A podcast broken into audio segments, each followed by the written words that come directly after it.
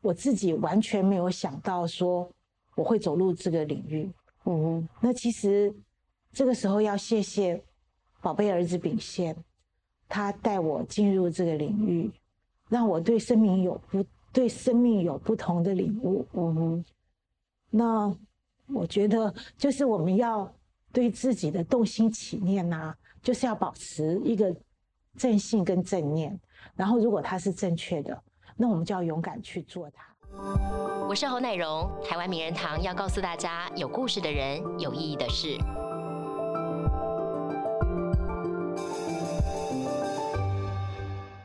看着生命的成长哦，通常是充满喜悦的。不过，对于家有罕见疾病病友的家庭而言，这一天天的照护呢，其实是一条漫漫长路。还好，台湾在过去二十二年来，有罕见疾病基金会帮他们撑起保护伞，争取权益，也让他们活得更加有尊严。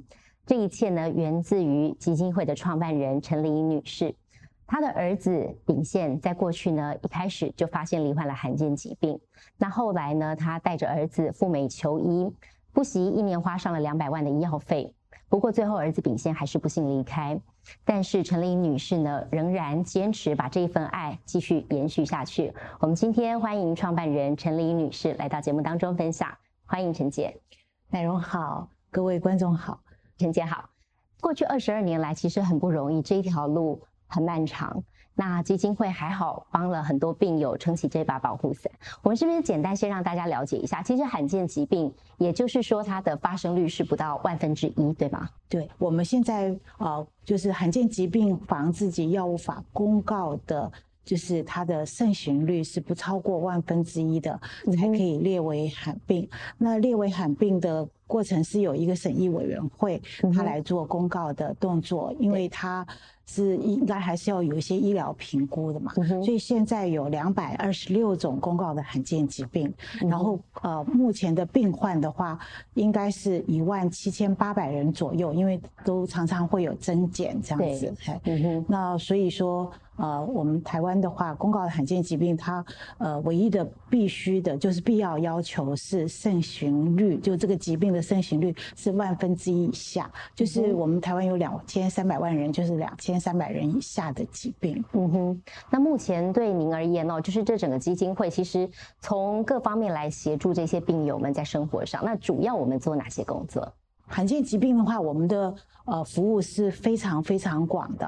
那我们每一年大概有超过三十个计划或者是企划案来协助各种的病患。那大部分就是病患的服务的界面，然后呃，就是我们会有生活补助。有医疗还有安养的补助啊，那就是医疗的话，可能就是在补政府的，就是罕见疾病的那个，就是比如说健保啦，或者是没有办法照顾到的。那所以说，基本上呃，就是呃，还有奖学金，还有很多的，就是呃，就是比如说训练哈，就是呃，比如说。就业的陶冶啦，或者是记忆的陶冶，嗯，就业的一些训练啦，对，然后也有很多青少年的辅导，哈，就是有很多心理的辅导这样子，所以这个是呃病患服务的界面，也有医疗的服务，啊，医疗的服务的话，可能就比较就是。哪一些疾病应该列入罕见疾病？嗯，然后我们呃去帮他们找些什么样的，就是可能有什么样的救助方式。比如说，我们常常在做的是，呃，有些缺药的帮忙。陈姐，其实这个基金会创办之初哦，是透过您自己的经历跟故事而开始的。嗯，那我们这边是不是先来聊一聊当初您在投入基金会之前，您自己的工作是什么？哦，我自己是帮美国政府做事，其实是美国政府的外围机构，是 U S U S D A 的一个外围机构，我在美国小麦协会工作。那我是做财务跟管理的，那就是呃，最后退休的时候的。就是就做 office manager，就是管家婆的意思。然后，对，我在那边做了三十八年半这样子，几乎几乎一辈子待在那里。那你后来为什么会是什么样的机缘之下，你创办基金会？那时候一开始是先发现丙宪是生病，其实对，吴丙宪他是在四岁的时候大概就比较严重的发病，因为他小时候的话是没有没有发现，因为他其实是一出生。就有这个代谢异常的问题啊。那他代谢异常的那个，就是他缺的那个东西叫做 carnitine。就是肉碱，就原发性的肉碱缺乏症。对，但是呃，他没有到上学以前呢，我们是没有发现有这样子的疾病。没有任何的症状。嗯，他的他就是比较一般的小朋友的话呢，他相对的话，他就是比较容易倦怠，嗯，然后长不好，好，然后其实并没有太明显的症状，应该是上学以后啊，他就活动量增加，然后他的代谢就那个。来不及的状况就会比较，就是代谢有问题的时候就会一就是就开始严重，然后影响到。肝脏的，就是比如说它就有脂肪肝啦，然后它的阿莫尼亚就会非常的高高低低，然后影响它自己的呃发育成长非常的严重，就慢慢的就被发现了。他在急诊的时候就碰到遗传科的医师，啊，那遗传科的医师就是现在高雄荣总的邱宝琴医师，那时候他还是实习医师的时候，他就会很自然的去。找那个遗传方面的疾病，就觉得这个小孩可能发育有问题，他就验了一些，好，他遗传科才会验的东西，他就发现他的阿摩尼亚血里面的阿摩尼亚非常的高，然后他就发现他的肝脏呢，就是。就肿的，就就是就是肿大，是就是就是就是脂肪肝，几乎那时候有三个成人男人的手指那么大哈，因为小小一个小孩嘛，嗯。那所以他就觉得很奇怪。那从此以后，我们就跟着阿尼亚的指数就过日子了，就非常的痛苦这样子，那也没有办法治疗他，所以才会那个时候我才会想说，我是不是要去。好，就开始准备，好说到底要去美国、日本还是英国还是澳洲呢？后来发现说，呃，美国还是会比较更、更医学更先进一点，然后可能有机会，而且有熟人，而且语言也比较通顺，都比较通通畅嘛，哈，所以我们就就就到美国去。那其实呢是一个非常非常痛苦，然后就是很寂寞，然后也很。就是非常需要完全没有 backup 的状况之下，但是我在美国的时候就去耶鲁大学找到现在的林宣佩，我们的就是我们现在的董事长，那时候他也是在学遗传的学生嘛，哈，那找到他以后，那开始了我们这个呃，我儿子这样罕见疾病啊，它是我们在生命传承里面必须面对的一个随机风险。嗯，是没有办法避免的。其实那个不是，不是他家的事，嗯，也不是你家的事，可能发生，而是是我们大家的事，就是这个事情。但是当时我们并不知道，所以我们去的时候呢，哈，就是啊，我们也不晓得会有这些事。那所以我们就啊去美国，就去美国找原因哈。其实。那时候简体也送不出去，因为美国医生也不是随便给你看的，也不是林玄佩在看，是那边有临床的医师、有研究的医师，你可能要送血跟药去，然后他们确定你没有问题，才会接受你挂号嘛。那我们觉得很幸运的是，啊，我也没走错科别，好，就是很幸运的没走错科别，然后呃。就是我在美国小麦协会的同事长官也很帮忙，甚至于那时候 A I T 我连去啊签证都没有自己去，就不需要自己去，就帮我做好签证哈。那所以说呃也很谢谢我一些朋友，就就是能够周转我钱，我还有我妹妹、我弟弟他们都在帮。一年两百万的，不是那个时候是，其实其实那个钱呐，基本上啊就是。应该是十万美金，就去那一趟美国，嗯哼，就就是十万美金，对，然后就大家帮忙，我当自己也是要有积蓄嘛，然后后来就回来就卖房子，哈来还债。那时候房子才一百七十万一栋，嗯，所以你卖掉了还不足以，就还不支付那一趟对对，还会欠美国人钱这样子，那就每个月还钱这样子，那。但是医药费还真是可怕嘞，好，那医药费是非常可怕的。吴炳宪过世以前，他要用的医药费是每一个月二十三万六千，每一个月，每个月二十三万六千，就是你绝对赚钱是不够、不足以支付的。对，那就是把积蓄用光，然后借债、举债、标会这样子来做。所以其实我会觉得说。那个经济的压力，最重要的是亲情跟治疗的压力啊。其实良心话啦，嗯，我还真不想去回想这一些。嗯哼，对不起，没关系，我是一个爱哭的双鱼座。就是你看到孩子，嗯，就是他非常无力，他会跟一般的孩子就会跳跳蹦蹦的，从来不会说自己累，对不对？对，好，他哥哥就从来没说过自己累。嗯哼，好，那我的那个小儿子就会跟我说：“妈妈，我累了，嗯哼，我要休息一下。”然后他要要求你抱着他，因为他没有力气走路。可是我们不知道他为什么没有力气走路。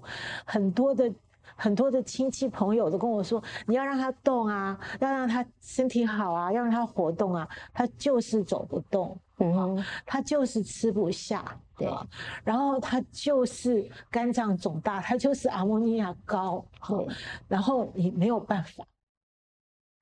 那每一天。蛋白质的限量，蛋白质的限量就是二十公克，它不能吃多嘛？对，它的蛋白质，因为它我们身皮肤就是肌肉的蛋白质，如果它分解的时候，它会产生非常高的蛋白质的量，那然后它就会阿莫尼亚非常的高，那就会侵害它的五脏六腑，它的脑神经系统。我真的，老实说，我真的。是很逃避，到现在为止还是很逃避去回想之前的日子。嗯哼，就是你每天早上起来到晚上睡觉，你都在 watching 它的蛋白质的摄取，它的其他的就是非蛋白质的热量要够，那才能够维持它一个正常的状态。那就是你每天都在跟蛋白质抗战，就变妈妈，然后那个都不能放松，然后。一颗蛋就是七克的蛋白质，一块跟巴掌一样薄薄的肉也是七克的蛋白质。然后你要怎么算？一瓶奶是一瓶鲜奶，就是两百四十 CC 的鲜的奶的话，它是八克的蛋白质。那一天只有二十公克，每天都要做笔记，你今天吃多少？那孩子想吃的时候，你要制止他，嗯哼，然后要带他去菜场，跟他讲故事，说。啊，这个鱼这么大一只被抓来了，那他的这个可能是鱼爸爸，可是怎么办呢？他爸爸被抓来了，鱼儿子怎么办呢？好，那就看鸡笼子里面的鸡，就说那我们少吃一点，啊，好，就是用这种想办法，对，想办法。那所以说，这个蛋白质的代谢还是最最最最 easy 的罕见疾病，对，啊，这个真的是。每一天每一个 meal 每一餐都有都有挣扎，有抗拒，然后要想办法怎么样做好低蛋白的食品。只有冬粉嘛，好。那以前我们有，以前我在美国小麦协会，所以我们有些朋友啊，他们就会给我一些成粉，成粉就是。抽掉蛋白质的那种透明的那种成粉，然后你来做饼，然后炒饼给他吃，做的香香的，里面偷偷的放一点点的蛋丝什么的，他没有蛋也不行。嗯所以你要学营养学，还要教小孩从小就要学会看食物后面的它的成分，然后你可以多少要训练他自己会哈。那所以说。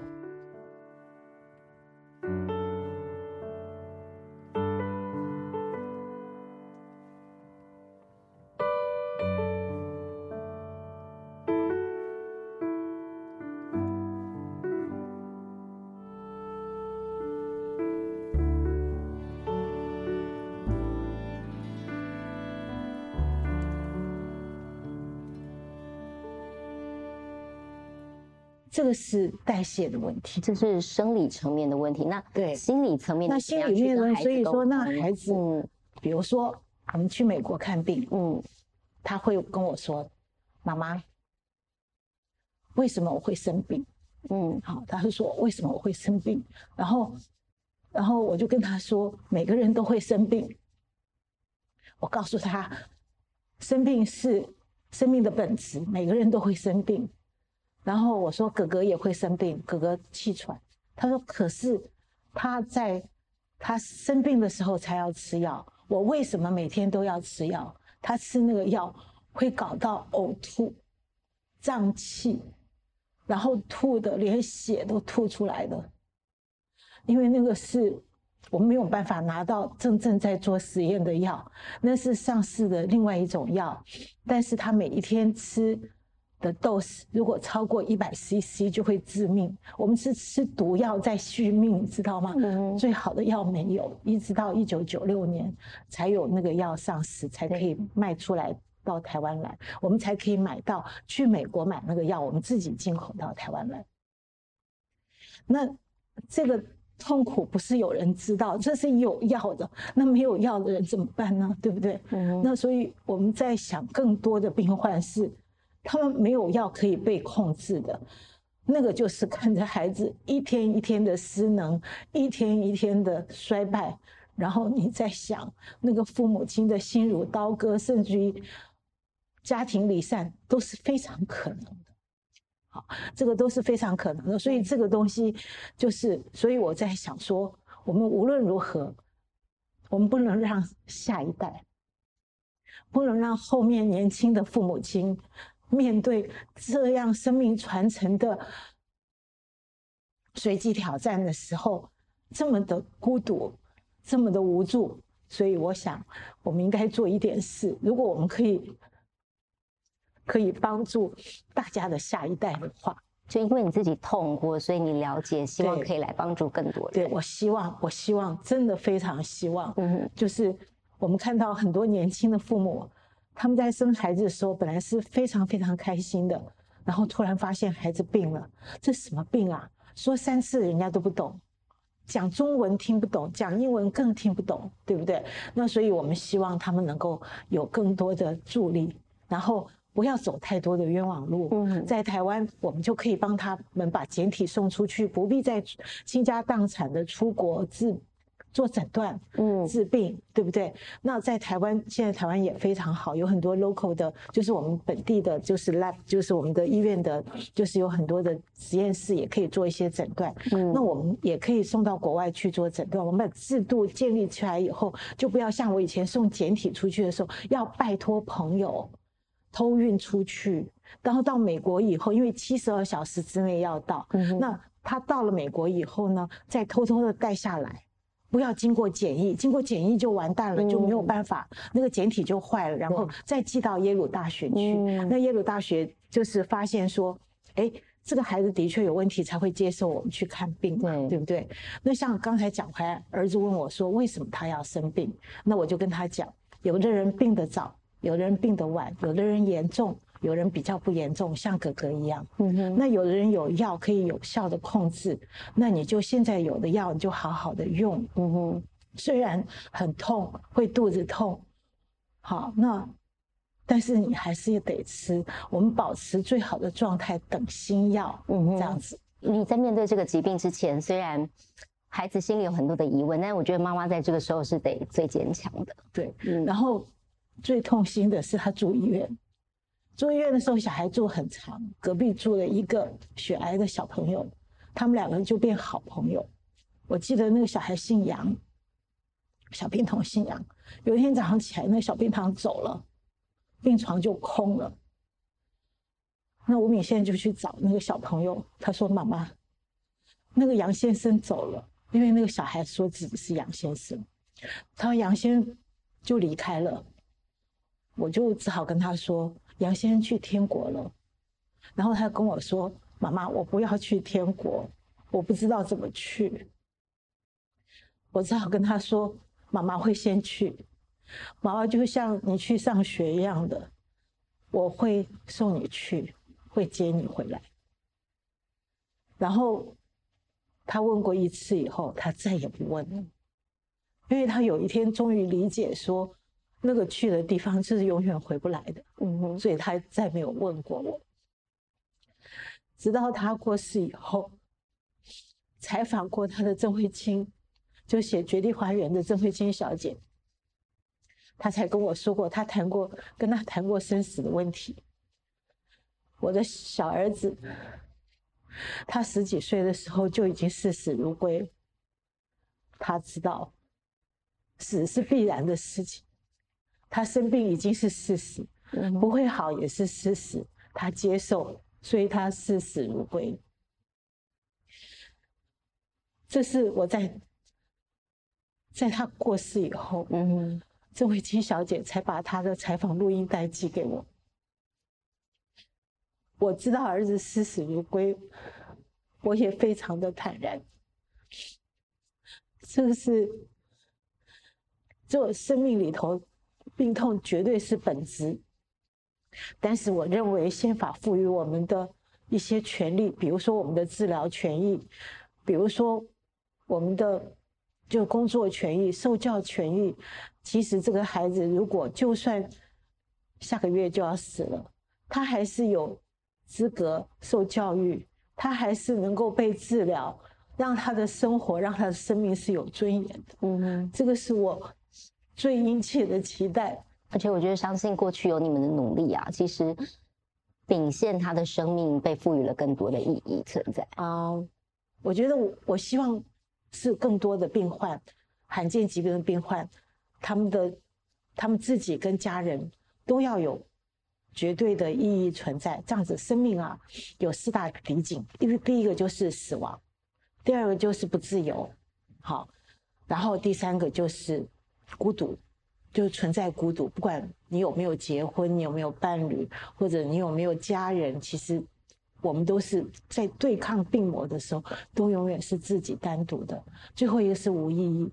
当然，你的生命找到意义的时候，前面三个束缚通通都不存在了，也不会被人惧怕了。所以，所以这个意义的话呢，是从哪里来呢？是比如说，这个世界给予我的意义，然后。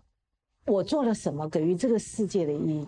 还有就是我们知其不可为之，然后我们为理想奋斗的那个意义，这个是有意义的可能性。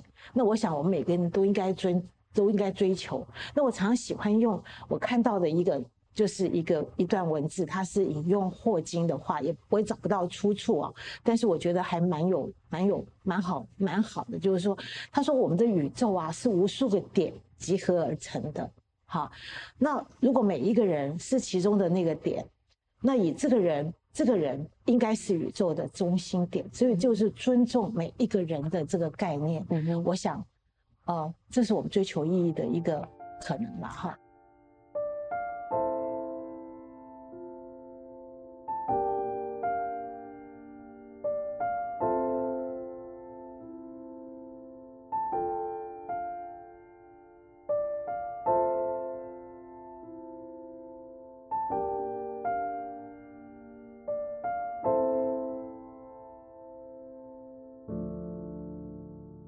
陈姐，我觉得天下父母心啦，就是听到您的故事，我觉得大家只要是爸爸妈妈，应该都心有所感。其实不能百分之百的了解，但是也大概可以感受到你心里那个痛。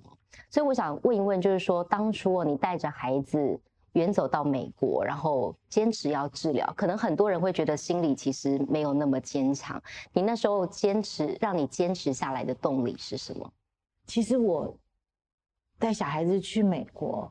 那当然是希望他能够得到诊断，正确的诊断，然后能够知道有诊断以后才好对症下药。对，希望他活得好，甚至于就简单的说，让他活得像个人样，哈。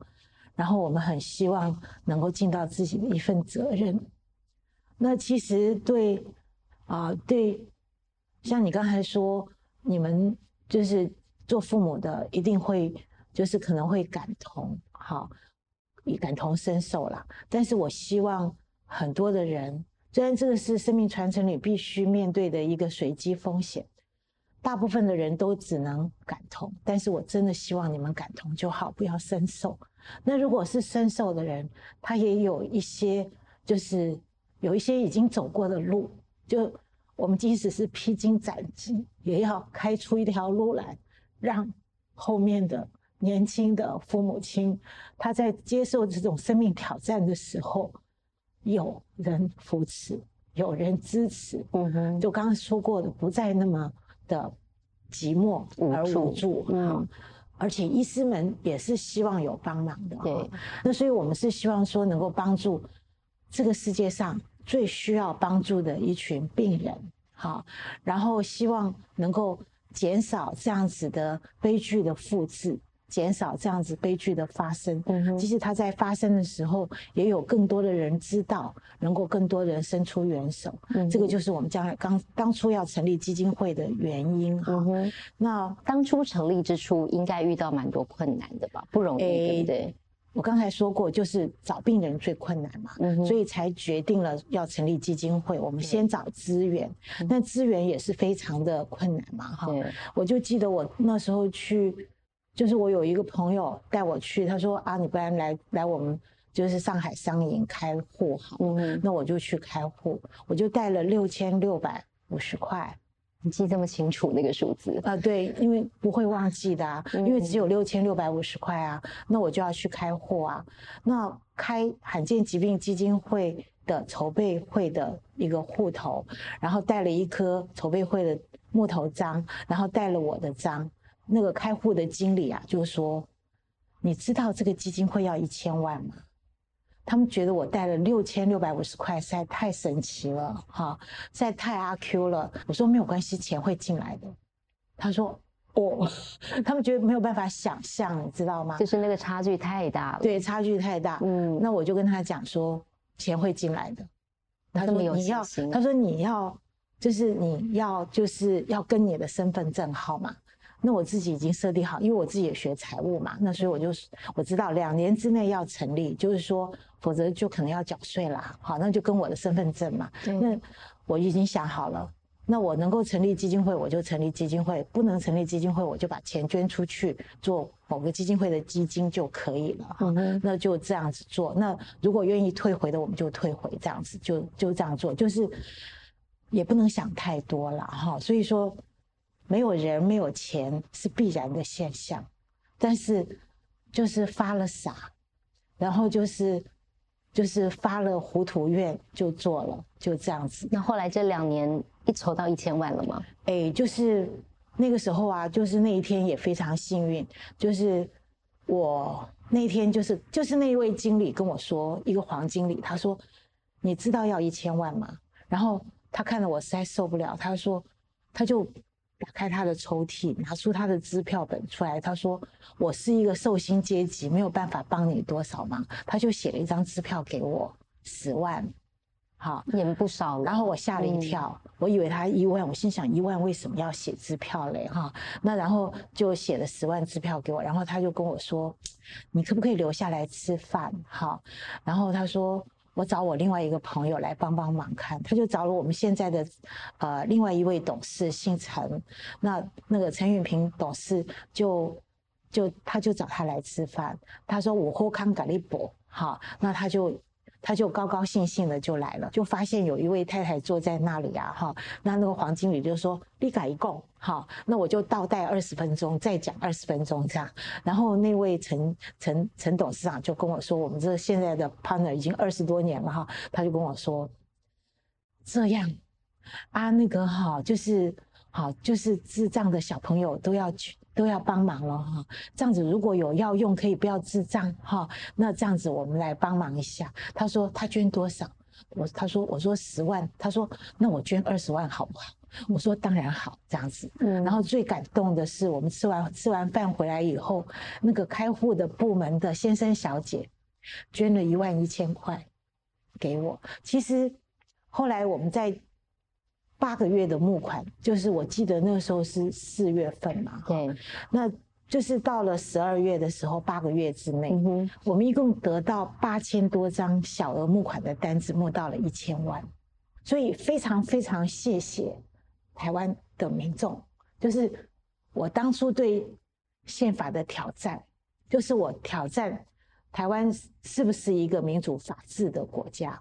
好，我挑战台湾社会是不是一个就是就是文明富裕的社会，就是展，就是成功，帮助你成就了就这一就是其实就是嗯。台湾所有的民众，所有的爸爸妈妈愿意帮助罕见疾病的这些孩子们，还有他们的爸爸妈妈，还有因为我们罕见疾病也有大人生病的嘛，哈，所以说大家都愿意大家帮助大家，所以台湾的罕见疾病的基金会的成立，一向都是属于台湾民众的。嗯，就其实这条路是相当相当的漫长，我觉得你自己心里的那个力量力量也要够坚强，才能够这样走下来。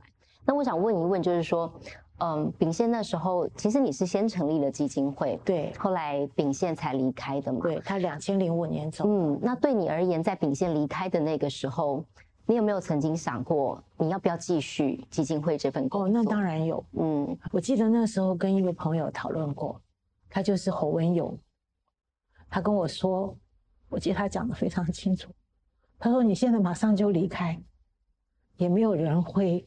怪罪你，好，因为你已经付出够多了。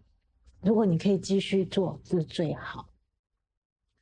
可是我的 partner 就是我那些，比如说曾敏杰教授，比如说医师们，还有律师，哈，律师李宗德律师，他就从欧洲跟他的太太在欧洲打电话来跟我说：“Serena，你不可以丢下我们就走，你已经叫我们进来了，大家还是要继续。”那我当然是非常非常的痛苦，我几乎有半年没有办法踏进基金会。但是在这个中间，我就有很多的朋友，就我就用工作来封闭自己啦，就逃避嘛，哈，这人就一定会做的。然后那个时候反而不哭哦。所以，因为你忙了，不是，因为我就是不哭，就尽量不要让自己哭，就像我刚才不愿意谈一样的哈，就是说我不想谈，对，因为我想我不想再去把那些事情回忆起来，因为那都是锥心刺骨之痛，那那个痛其实对我并没有啊，其实仔细的、严格的想起来，它并不是阻力，而是动力了哈。那就是说，因为你知道有多痛，你就知道。那些罕见疾病的父母亲有多痛，他的家人有多痛，那么你可以袖手旁观吗？那你可以视而不见、听而不闻、知而不觉吗？这是不可能的事情嘛。那我们就在想，那好不容易读了一点书，还做一点事，有有用的话就要继续做下去嘛，哈。那所以说，呃，我记得那时候我得智慧奖的时候，嗯。就是法鼓山智慧讲的时候，有一位也是一位导演，他来拍纪录片，就做一些小纪录片。他问我为什么又为什么可以这样做下去？那我就要谢谢我的父母亲，哈，因为我父母亲是这么的爱我，还有我自己的家人，我的弟弟妹妹，他们这样的支持我，就是真的我有足够的爱，还有他们。就是我还会有这样子的勇气去付出，其实是需要勇气的，嗯，真的是需要勇气的。对。然后我在自我封闭的那些日子里面，我其实有读书，其实那时候读到圣方济的祈祷词是非常感动的。那就是他说，让我们可以去抚慰而不寻求被抚慰，让我们可以去了解而不寻求被了解，让我们可以去爱而不寻求被爱。让我们把最好的拥有奉献给人类。我想，我的儿子应该是我，我的两个儿子都是我最好的拥有之一嘛，哈，都是最好的拥有。那我把一个挚爱的儿子奉献给人类，那吴炳宪把他最珍贵的生命奉献给人类，这个并没有什么不好。然后他现在还陪陪在你身边，你今天带了一只 Mickey 来，对他从录影开始去上大学的时候啊。他就跟我说，他要去住校了。他非常想自己独立，他希望他自己非常独立，可以照顾自己。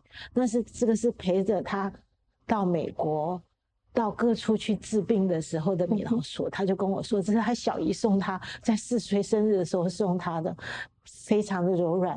他到哪里去都背着他去。他就跟他去上学的时候，他就把米老鼠丢给我说：“妈妈。”现在我要去上学了，我要去独立了。那所以说呢，米老鼠陪你，好，就米老鼠陪我，所以这个米老鼠就一直陪着我。嗯哼，那就是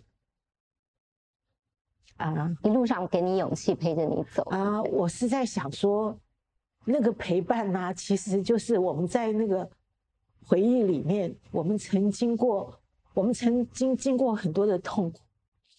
但是爱给我们无穷的勇气，让我们可以去面对。对，那所以说，他是可能是我读了这么多《金刚经》是不应该着相的，但是也许就是把那个爱变成不着相的爱，可能会好一点，这样子就让它继续的延续下去。对，然后我也希望很多很多台湾的民众继续把你们的爱支持给所有的罕见疾病的病患跟家属。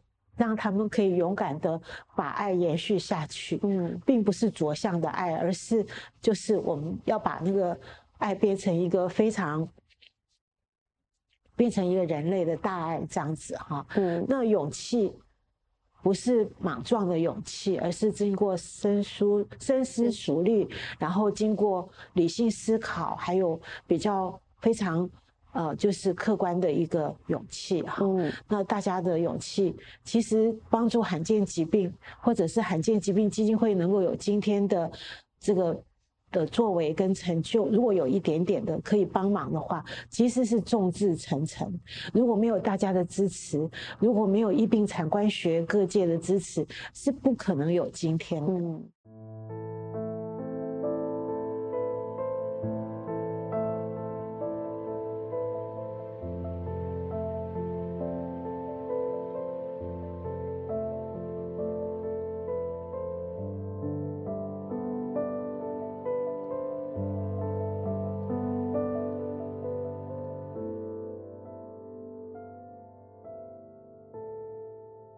这过去的二十多年，有没有最让你印象深刻的故事？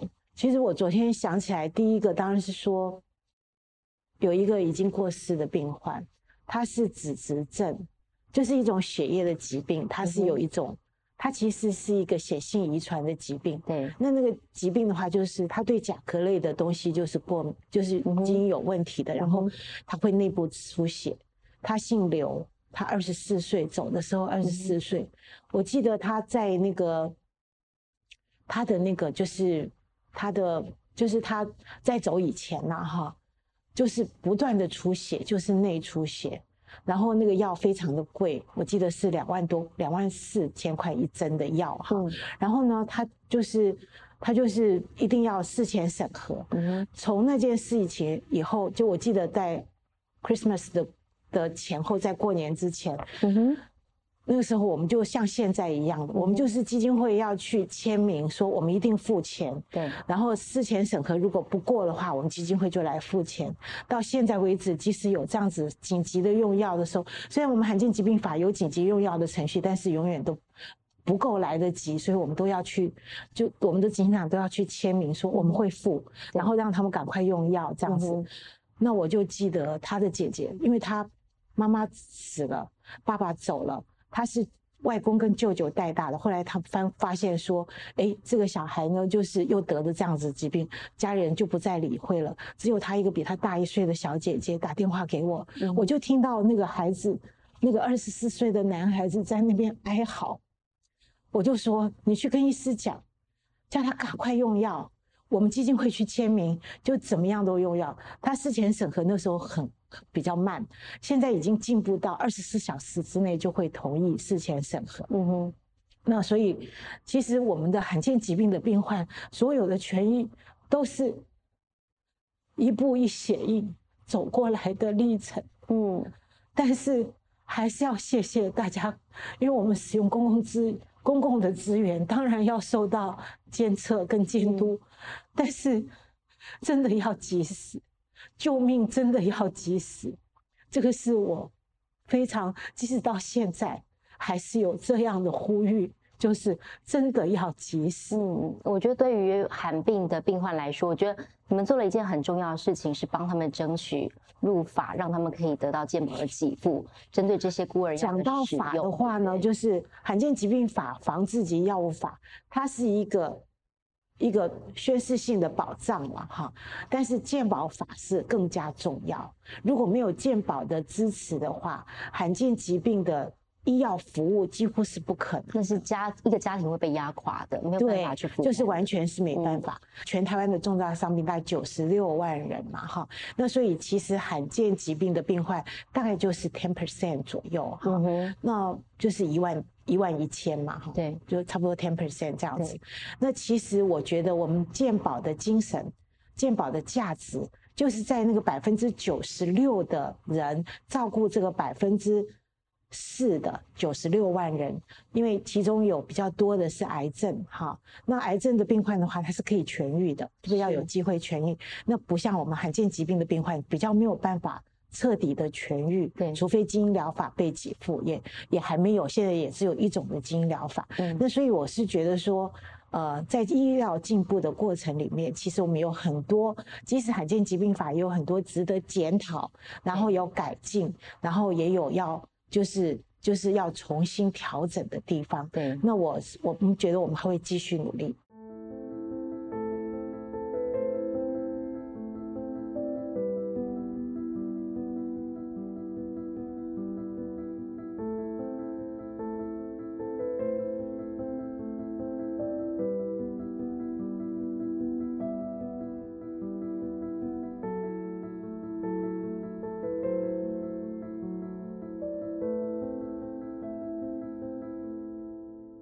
我想问一问，就是说，走过了回首过去这二十多年来啊，嗯，你觉得你对于自己的生命历程有没有什么样子的改变，或者是你的想法有没有不同了？跟二十多年前的你，我自己完全没有想到说我会走入这个领域。嗯哼，那其实这个时候要谢谢宝贝儿子秉宪，他带我进入这个领域，让我对生命有不。对生命有不同的领悟，嗯哼。那我觉得就是我们要对自己的动心起念呐，就是要保持一个正信跟正念。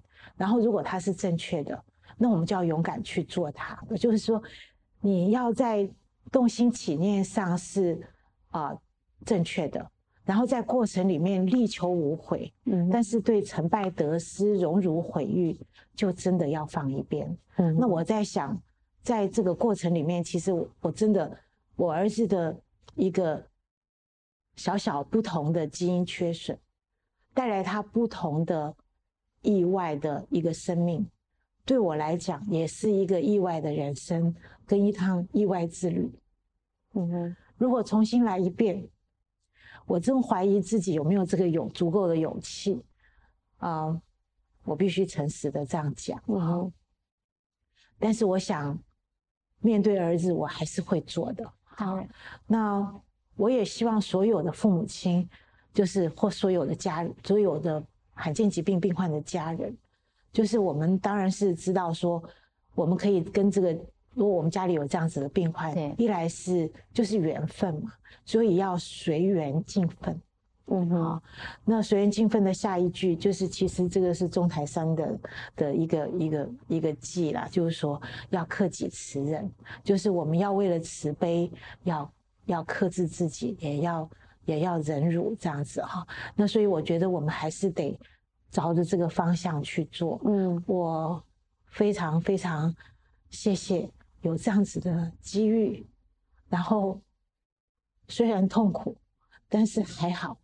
就是没有被痛苦打败，那我也祝福所有的病患跟家属，就是我们没有伤心跟怯弱，或者是依赖，或者是逃避的权利，我们必须真正的就是要面对，要接受生命的挑战，然后就像啊圣严法师讲的一样，要啊处理它，然后放下它。